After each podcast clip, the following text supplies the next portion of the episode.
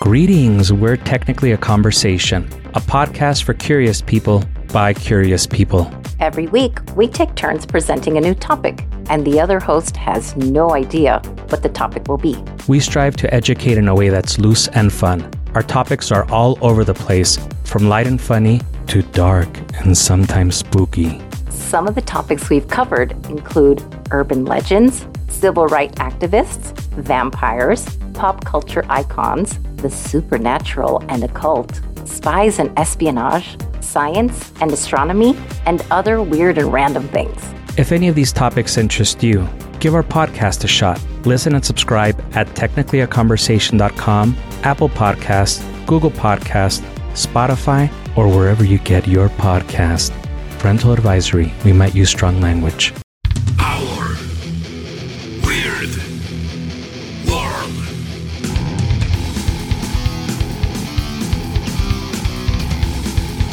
Welcome to our weird world. I'm your host, John Hinson, and this week continuing our spooky Halloween month series uh, with four more stories about just some cryptids, some monsters that scared some people. Um, not so ironically in very hillbilly ish type places. So none of that should come as a surprise. Uh, Also, I'm really skeptical about all of these, but let's try to suspend disbelief and believe that there is um, apparently just one random monster out in these places. Uh, th- there's logical explanations for them as always. I, I I'm sorry. I'm sorry. I'm sorry. No. No, guys, come on. Let's get in the mood. Ooh, spooky monsters. Let's get into the stories.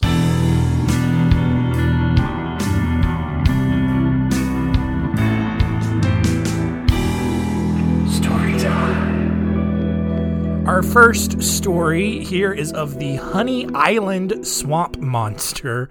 Um, uh, dates back to 1963 when retired air traffic controller Harlan Ford was out just kind of enjoying his new hobby of uh, wildlife photography at the Honey Island Swamp in eastern Louisiana. Um, which, I mean, look, if you've ever been to eastern Louisiana, like it's all mostly just a swamp. Like, I cannot even begin to describe how terrible and really foreboding uh just most all of like eastern and like southeastern Louisiana. Like New Orleans is just like this weird concrete mass in the middle of just this massive swamp. It's so strange. But um you know uh Harlan he was out in this swamp when he saw something very strange. Not at all what he was expecting you know? He's out there expecting to you know find alligators maybe some uh, herons or cranes maybe some turtles maybe some wild boar whatever the case is. But this was not that.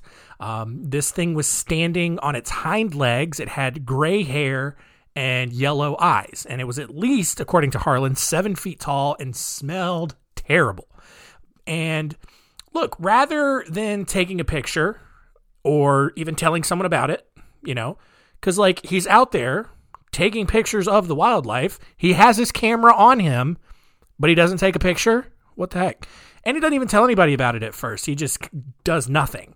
Um, so over a decade later, Harland and his friend Billy Mills were out at the Honey Island Swamp when they came across a wild boar whose throat had been slashed. And what was even more alarming about that were the large footprints with three webbed toes that led from the carcass and disappeared into the swamp. Um, you know, and and look, here's the thing. Uh, immediately when I hear webbed toes, I think, well, that's probably an alligator. I don't know how many toes alligators have, you guys. I don't know. I mean, let's, you know what? Hang on. We're going to just really make this sound unprofessional and we're going to Google it in the middle of recording. How many toes do alligators have? Let's see what. Ah, interesting. Alligators have five toes. They're webbed.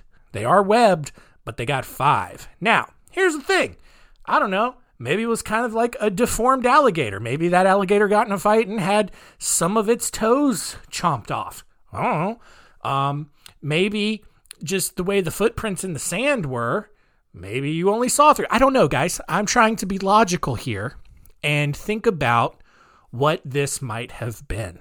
Uh, Harlan ended up hunting for this monster for another six years before he ended up dying in 1980. Never came across it ever again.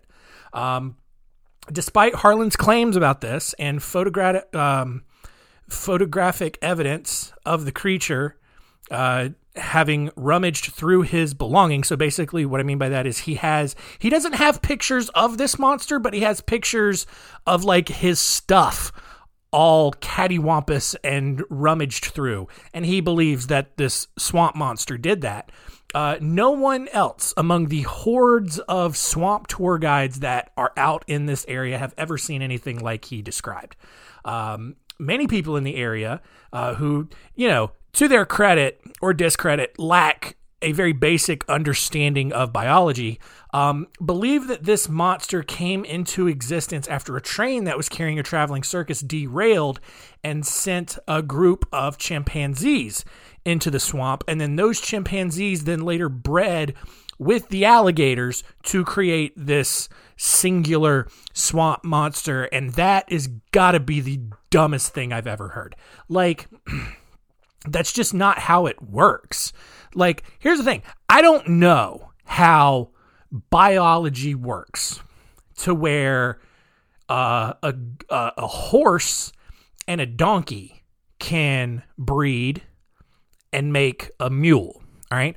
I don't understand how a lion and a tiger can breed to make a liger. All right. I don't understand how a chihuahua and a Great Dane could breed. I've never seen it before, but I assume it's possible. That poor Chihuahua, assuming it's on the receiving end, like they could probably breed and make some sort of monstrosity. But I don't then understand why, in theory, a chimpanzee couldn't breed with an alligator, but you just can't do it. You can't do it. Same reason why humans can't breed with any other animal and create some sort of abomination you know, I don't get it. I don't understand. I know you can't, but you know, the people in eastern Louisiana have not gotten that that message yet, and so they believe that there was some weird alligator chimpanzee hybrid terrorizing the swamp. It's, it's who knows, all right? Like, here's the thing: something standing on its hind legs with gray hair and yellow eyes. That doesn't sound like anything anyone's ever heard of. And if it's got three webbed toes, what even is it? Who knows? Um, I don't, I, you know, who who knows? It's Bigfoot. Sure, let's go with Bigfoot. Next story.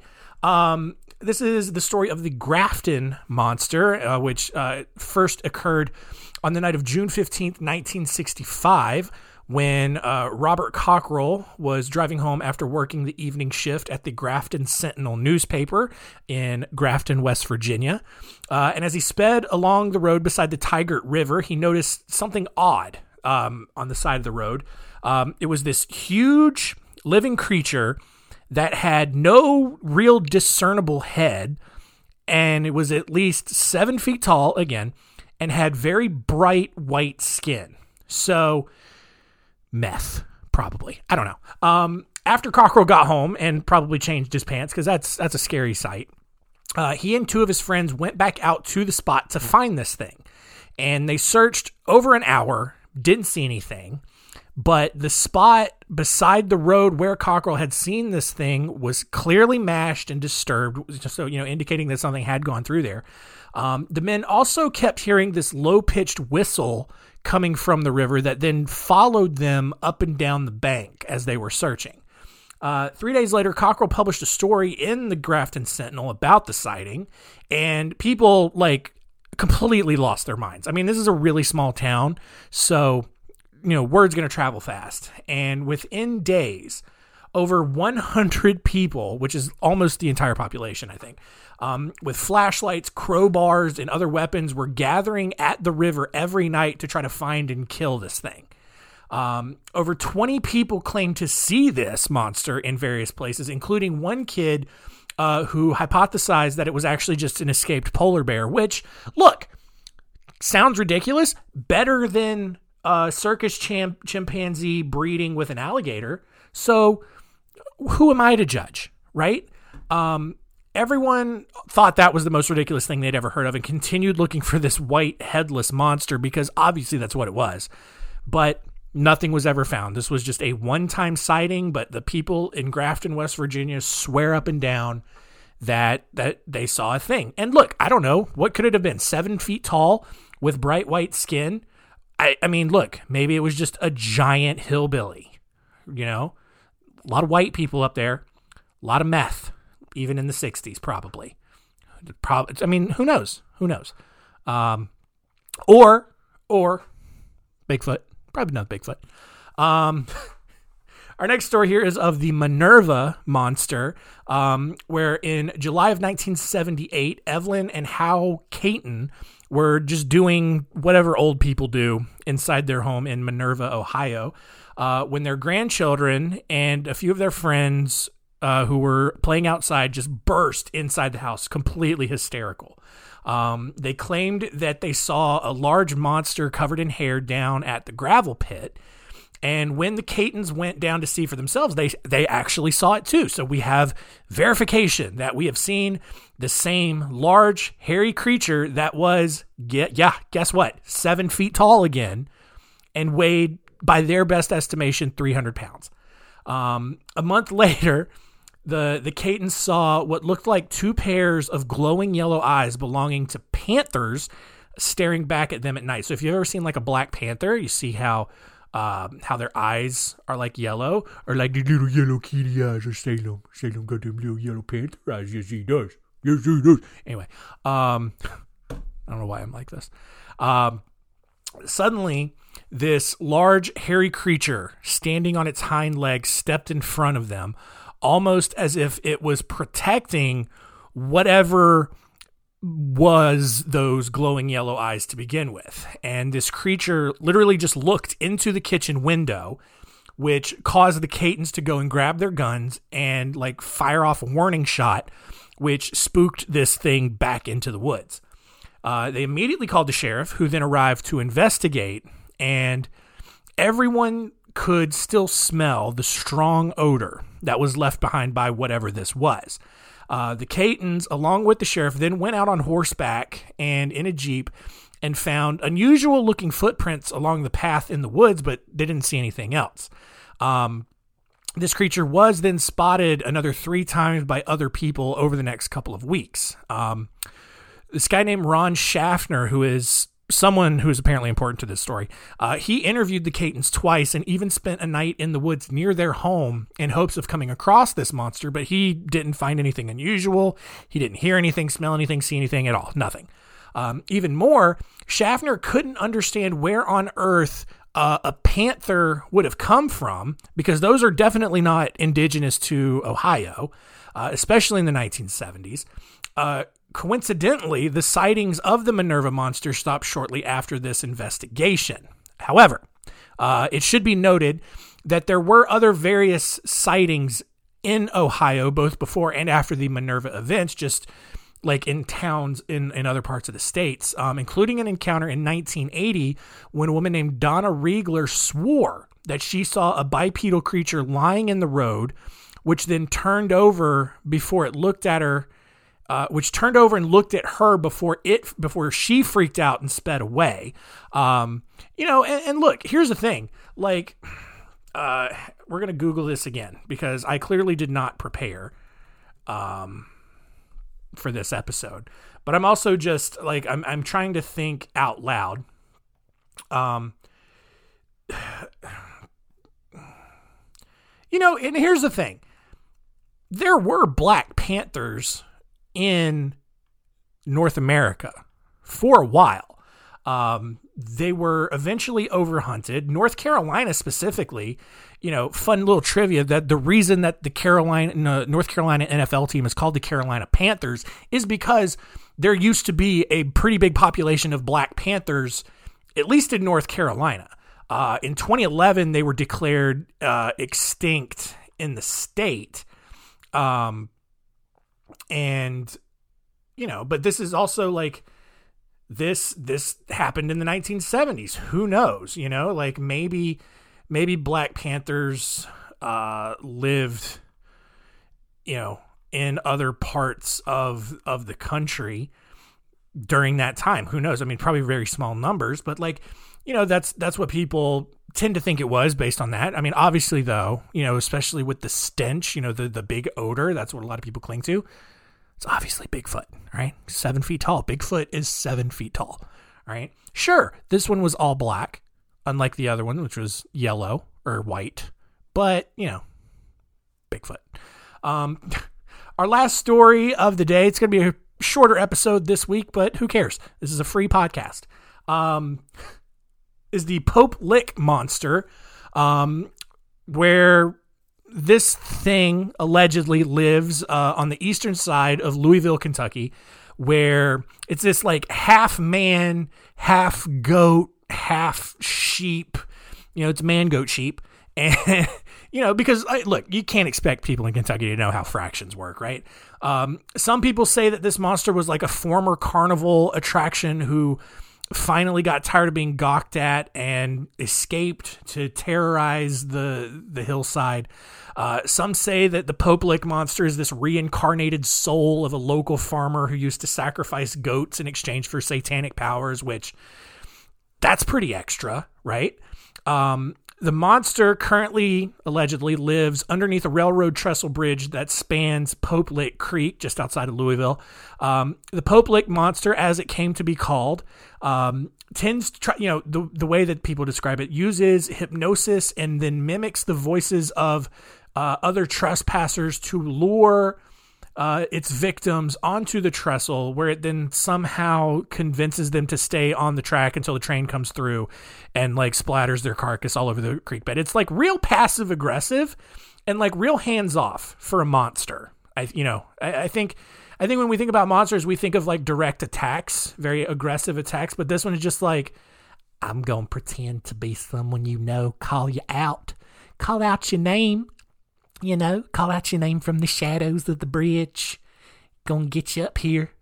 And then I'm gonna just just kind of do my little hypnosis. Make you stand on the tracks till the train comes and makes you get squished. Like, I don't know. It just seems just real pointless. Um, I mean, they lost me honestly at the train part. Um, other people though have reported that the Pope Lick monster jumps down from the bridge onto the roofs of cars that pass beneath on Pope Lick Road that goes, you know, um, that goes along the creek. And some have even claimed that the monster carries a blood-stained axe and attacks anyone it sees. Sure. Um, whatever the truth is, enough morons have climbed onto the tracks and have been massacred by a train that uh, Norfolk Southern, the company who maintains that railroad, has threatened to arrest anyone dumb enough to look for a monster on these tracks. Like that's how stupid people are where Norfolk Southern has has literally had to post signage and say we're going to arrest anyone who comes on this track to look for this dumb monster that probably doesn't even exist.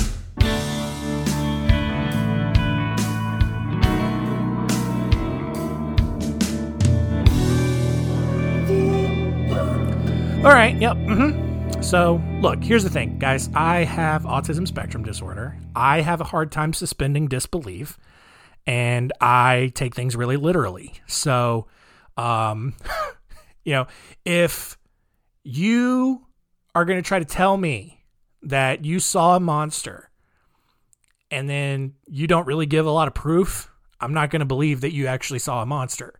Right. Um, you know, these four stories, I mean, look, it's cryptids. It's like, you know, so many places around the country have stuff like this, especially as we saw last week as well. It's just, I don't know, man whatever. Let's see what we learned.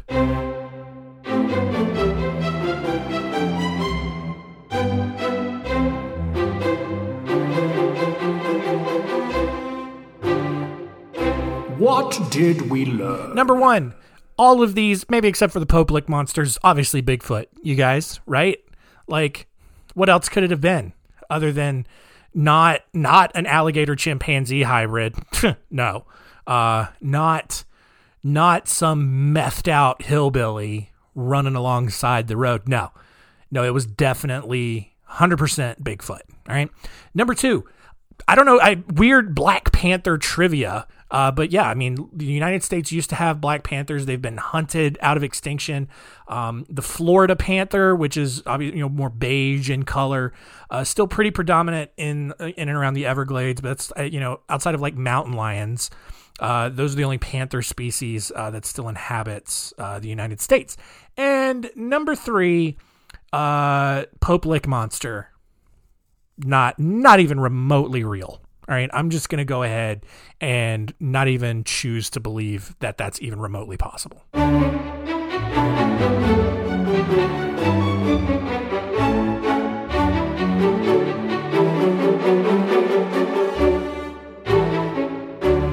Next week on Our Weird World, we are transitioning from monsters to aliens. Haven't had many good alien stories lately. Um, gonna do two part series here. Uh, the first part next week, just some famous UFO sightings, and then the week after that, we're gonna get into some really famous alleged UFO abductions. So uh, next week, we're gonna talk about uh, Kenneth Arnold the Maury Island incident, the Charles Whitted encounter, the Gorman dogfight, and the Lubbock lights. Uh, lots of woo aliens and stuff. Whatever. I don't know, man. Um, but yeah, that hopefully you know next week's episode probably a little bit longer. But you know, again, like this is a free podcast. Like I don't know. What, what do you want from me? You want me to do Patreon? No, you don't. Um, I don't even know what I would do on a Patreon. I'm not doing a Patreon. Um, yeah, that's it. Thanks for listening keep telling all your friends and keep it weird.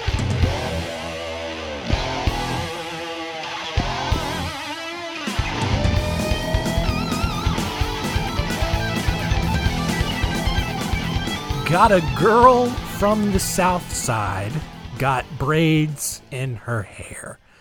First time I seen her walk by, man, I bout fell up out my chair. Had to get her number. It took me like six weeks.